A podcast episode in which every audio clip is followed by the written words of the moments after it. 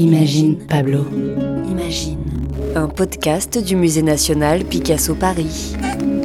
Souvenirs de vacances. Juan Lépin, été 1930. Il y aura toujours une pelle au vent dans les sables du rêve.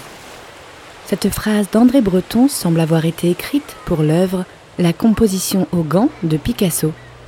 Il y est question de rêve, de sable et de vent. C'est l'été 1930 à Juan-les-Pins. Picasso ne passe pas ses vacances à Dinard comme les deux années passées. Il revient dans le sud de la France qu'il chérit tant. Tu me mets dans un état de grâce et d'innocence, libéré de toute pruderie et de tout frein. Ce soir, je t'aime encore plus qu'hier, moins que demain je t'aimerai. Oh, merci. Mais à qui s'adressent ces mots doux? Te voir est la chose la plus agréable du monde dans ma vie de chien. Je t'aime à chaque moment un peu plus.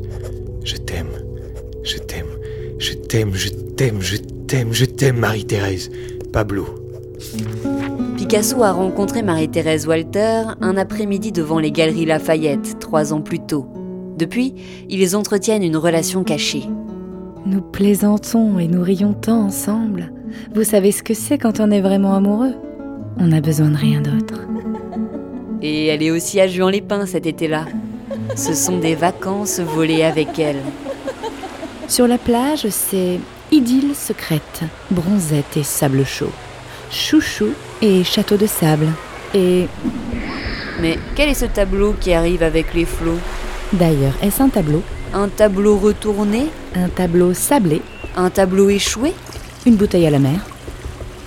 Il est constitué de fragments d'objets réels trouvés, assemblés, détournés de leur identité. Le réel se transforme pour devenir une scène de plage surréelle. Regardons de plus près. Vas-y doucement avec ta pelle. Ah, c'est un cadre de sable. En carton. Une main sort du sable. C'est un gant.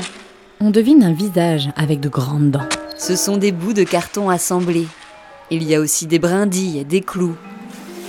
Et ça donne un tableau magique, en volume et en sable. Nous sommes en pleine période surréaliste. Le rêve et l'inconscient deviennent un sujet d'étude pour les poètes, les peintres et tous les artistes. Comment représenter l'irreprésentable? Comment mettre des images sur ce qui se passe dans nos rêves, nos cauchemars et les profondeurs de notre esprit?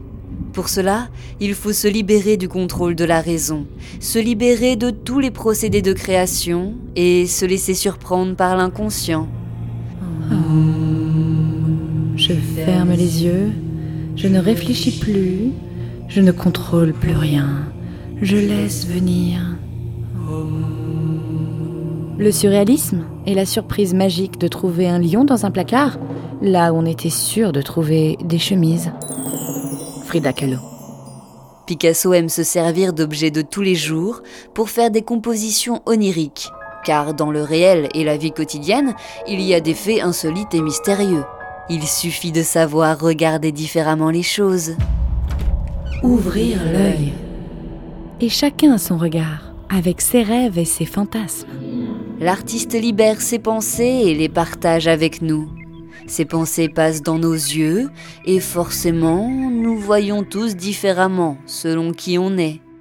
Dans cette composition au gant de Picasso, je vois une tête renversée, Des yeux écarquillés, je vois une ombre de sable qui remonte des profondeurs.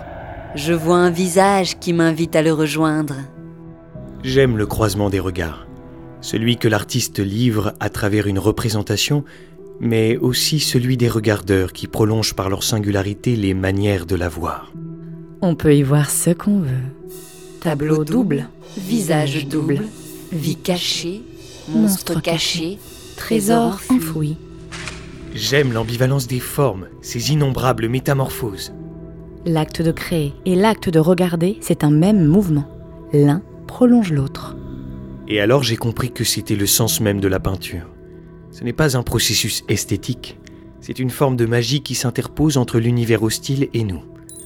Le jour où j'ai compris cela, je sus que j'avais trouvé mon chemin. Un podcast réalisé et conçu par Pauline Coppen et Elsa Denac.